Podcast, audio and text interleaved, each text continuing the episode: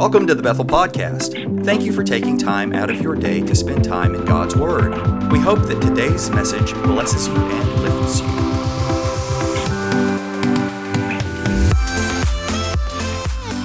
sermons that are for the church.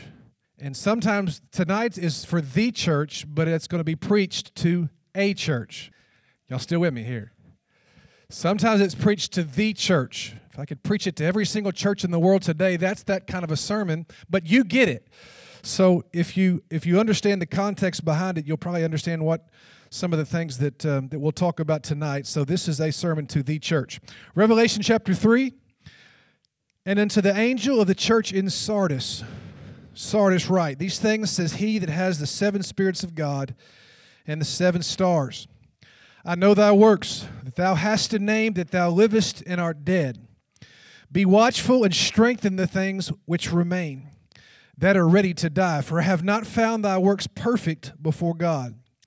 Remember therefore how thou hast received and heard, and hold fast and repent. If therefore thou shalt not watch, I will come on thee as a thief, and thou shalt not know what hour I will come upon thee. Thou hast a few names even in Sardis, which have not defiled their garments and they shall walk with me in white, for they are worthy. He that overcomes the shame shall be clothed in white raiment, and I will not blot his, out his name out of the book of life. But I will confess his name before my Father and before his angels. He that hath an ear, let him hear what the Spirit says to the churches. Father, thank you again for the privilege of coming to your house. Thank you for, again, the privilege of, of listening to the Word of God. Thank you for the privilege of gathering with the greatest people, and that's God's people. And tonight we want to do one thing, and that is to honor you in all that we do. So I pray, get our hearts ready to receive the word tonight. Help me to preach, God, beyond my ability, beyond my years, and God, more than anything, help us to make a decision in response to your word. And I love you for it in Jesus' name. Everybody said amen. Amen. If I can do give you some Greek tonight, because as we read through this, there's some terms that you got to understand to really get kind of get what is being spoken about. We're talking about the seven churches of Asia. It's in Revelation chapter 2, Revelation chapter 3, and I believe this, it's put there because every single church at some point in their existence is one of those seven churches. You can find out where a church is by, by reading Revelation chapter 2 and chapter 3, and every church is at a particular place of one of those seven churches. Now, this one is the church of Sardis. Sardis, we'll talk about some of the backstory of it first. But if you look, look there first, he says he's talking to the angel of the church of Sardis.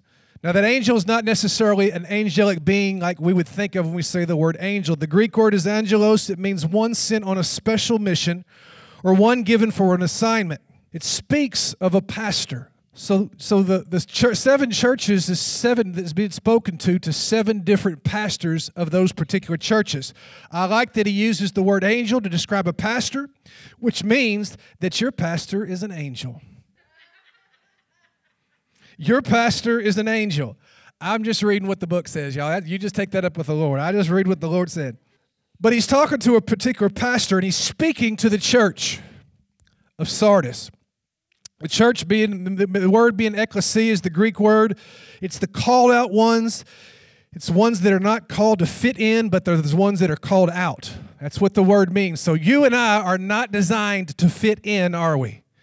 We've been designed, we've been pulled out from the rest of the world, and we're to be a shining example for God in the world that you and I live in.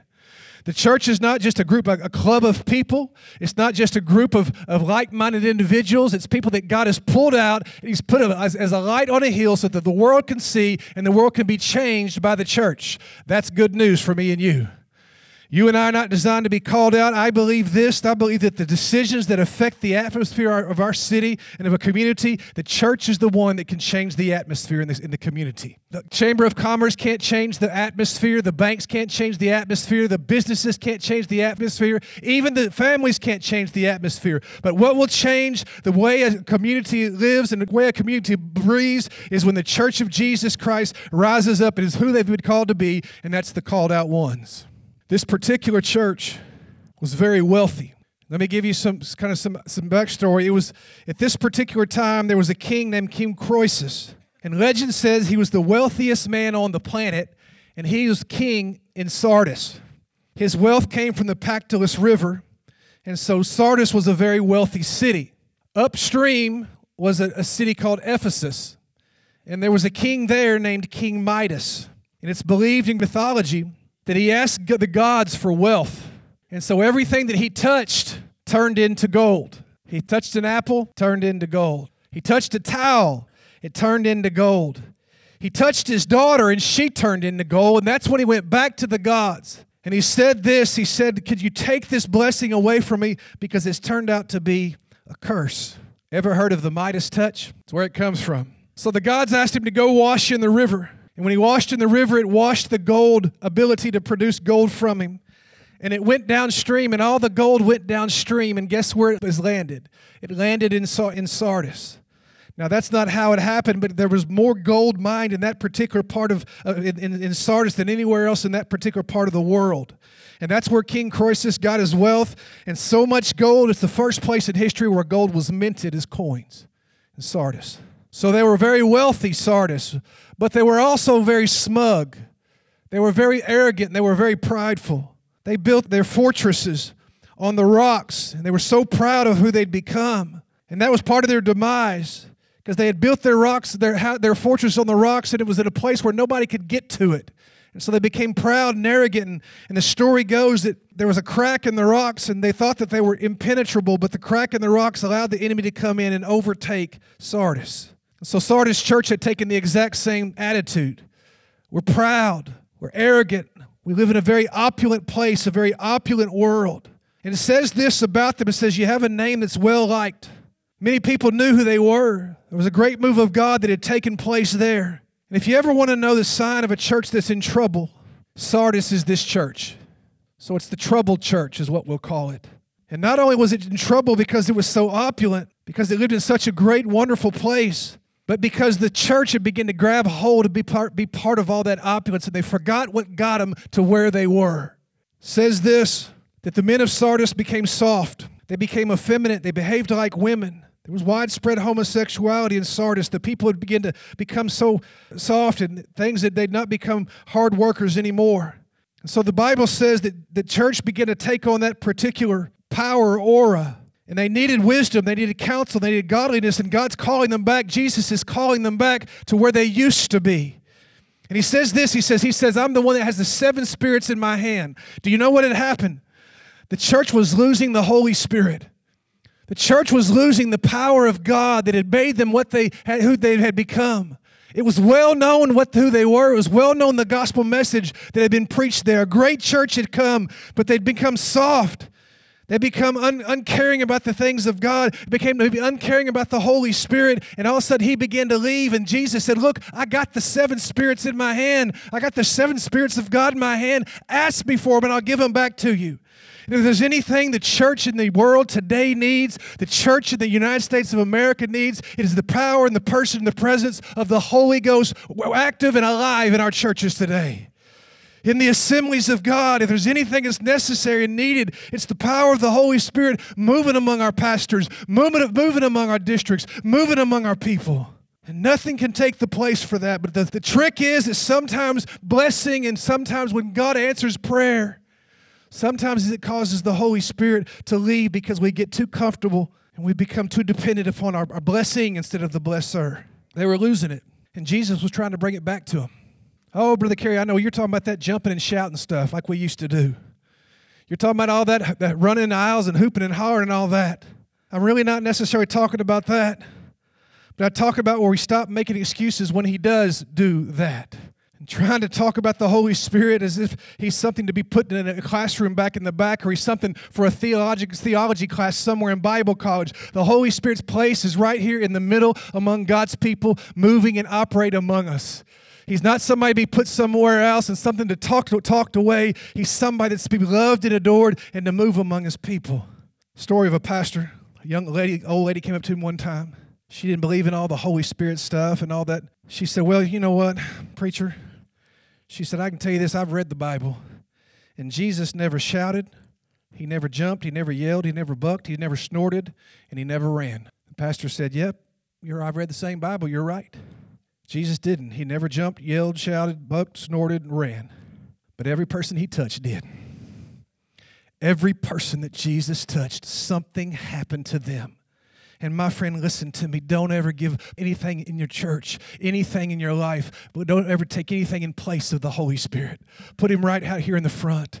Ask him to move. Ask him to touch. Ask him to operate. Ask him to use his gifts. Ask him to be a part of the service. Don't ever tell him, push him out somewhere else. Because the thing is, is Jesus is calling from Sardis. He says, Look, I'm calling you back to the Holy Spirit. I've got all seven spirits of God. Don't, don't do live, don't have church without him. So I think he's saying the same thing today. He tells him this He says, I know your works. He says, I know your works. He says that Greek word is oida. It means to see, to perceive, to comprehend by personal experience or observation.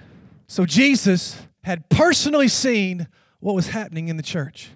He didn't send a messenger to bring a message back to him what was going on in there. He didn't send an angel to go down there to find out what was happening and come back to report to him, but he personally knew what was going on in church personal observation. I wonder if Jesus has a personal observation of the church in America today. I wonder if he walks among the churches and knows exactly what's happening today. I wonder if he walks among Bethel and knows exactly what's happening today. I believe this in our churches today. If people had got a hold the fact that Jesus knows exactly what's happening in church, they wouldn't act so crazy when they come to church. He says this, he says, I know and matter of fact, if you go through, you can read it. In every one of the seven churches, he says the same thing I know. So Jesus is well acquainted with what's happening in our church, and he's well acquainted with what's happening in the church in the world today. I know thy works that thou hast a name that you live and are dead. That word live, a Greek word again, means to be alive, be full of vigor and full of vitality. He says, I know that you have a name that you live, yet you are dead. They had a great reputation being a great church years ago. They were living off the stories of what happened years back. The gospel message was preached there, was powerful, and now they're just a shell of the church that they used to be. And they've lived on the memories of yesteryear for many, many, many days. And Jesus says this now you're dead. You're, you're a cadaver. You're a corpse.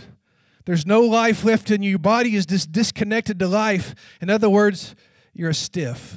Now, I don't know about you, but that's just pretty telling language right there. They think there's something, but they're really nothing. When we, won't say the name of the church, but one of the churches we pastored, not here, is um, we when we went to, we had come from churches that were very alive churches, very spirit filled churches, churches where people came to the altar and people on a regular basis were touched by God, baptized in the Holy Spirit, saved. There was always testimonies of somebody being touched by God or God moving and healing and just a very active, healthy churches. And then the church we went to, we kind of expected the same type of atmosphere, but there wasn't. And people just really would not come to the altar. There was not a liberty because where the Bible says where the Spirit of the Lord is, there's a liberty. There was no liberty there. And the thing that we couldn't understand is everybody kept standing up saying, This is such a great church. This is such a wonderful church. And I kept saying, now I didn't say it out loud, but I kept saying, no, it's not. We, we got work to do. We, we got things we got to get done. We, we, we got to reach people in our community. We got to get this, we got to have people coming back to pray in the altars again. And, and I don't mean to be unkind, but I understand what Jesus was saying. He says, You say you're alive, but you're really dead. Now, if you ask them, they would say, Look, years back, 15, 20 years ago, I mean, the church was packed. We had 35 teens coming every single week. We bust kids in 35 years ago. Oh, we'd have altar services. We, the preacher wouldn't even preach.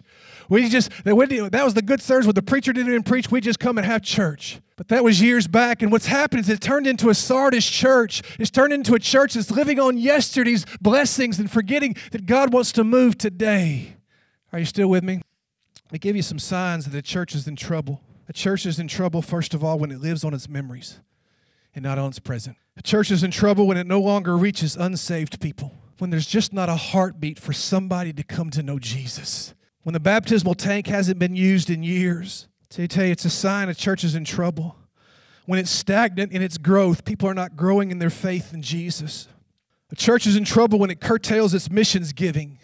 When it no longer gives to missions, it doesn't see the need to give to missions. They don't have missions conventions. They don't have drives. They don't care about Speed the Light. They're really not concerned about BGMC. They're just really not sure, all that concerned about giving to missions. That's why I can't wait for the business meeting. I just can't wait to show you what kind of missions your church gives. the heartbeat the board has and, and you have for missions. And that's why I love this, this particular business meeting. I love all of them because it just shows the heart that you have to give to people to get the gospel out around the world.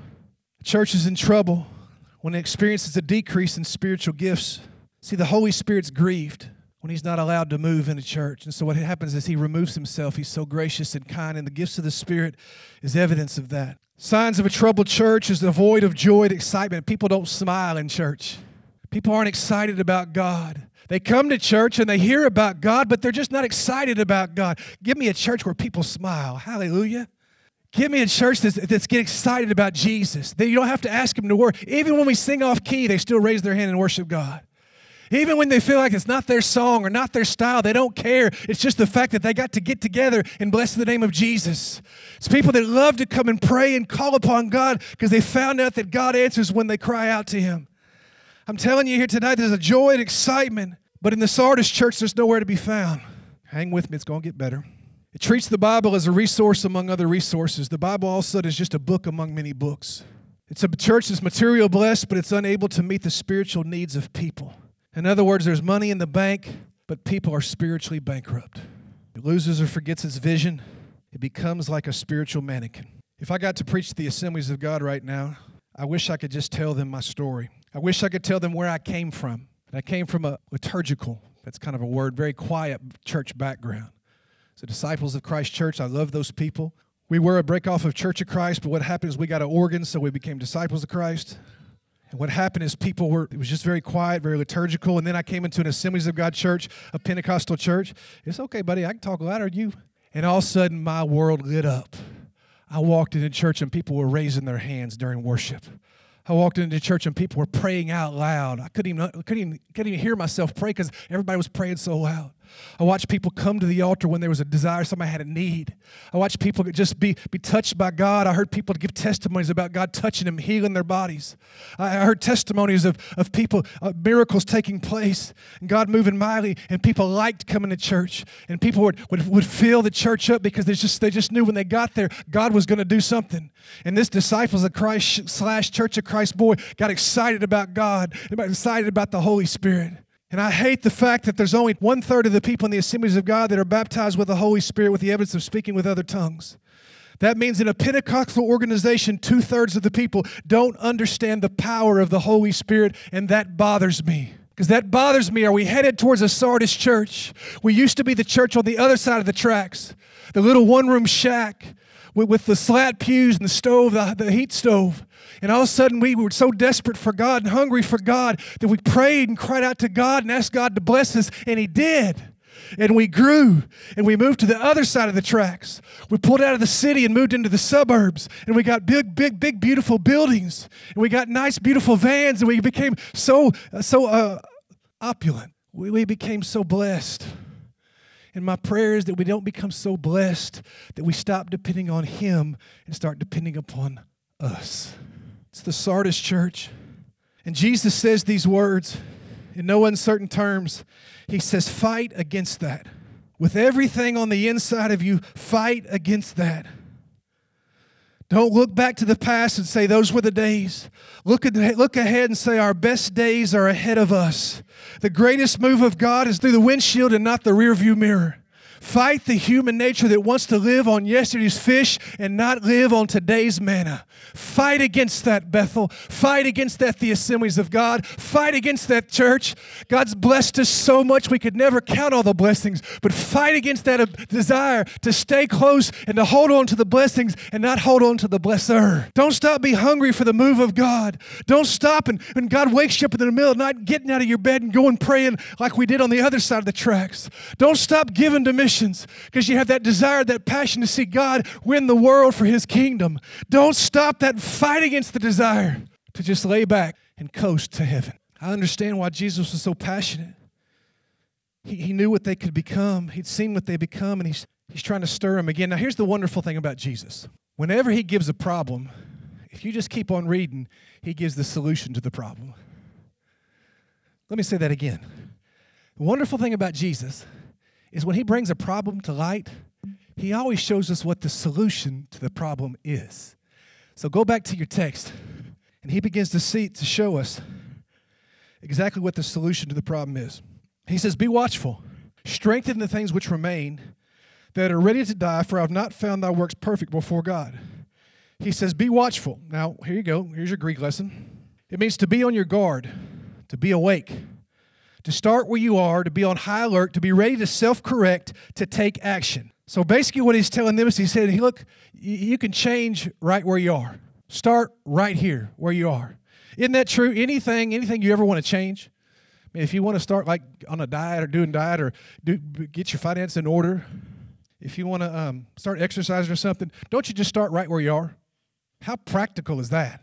I mean, look, just you don't have to go and wait. There's a lady one time was talking about she wanted to uh, start exercising, and she said this. She, she said, "I'm gonna find me the best trainer in town."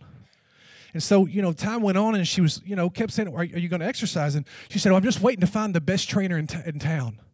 And the thing is, is, is somebody needed to get behind that woman. She didn't need the best trainer in town. She just needed somebody to get behind her and say, "Run, do something." Right where you are, begin to move. And Jesus is saying the exact same thing to the church of Sardis run! Right where you are, start, turn things around right where you are. Be watchful. He's telling the church to make those changes. You gotta start, everybody's gotta start somewhere. Then he says, strengthen what remains. It's a picture of a stake used to hold up and direct a vine upwards.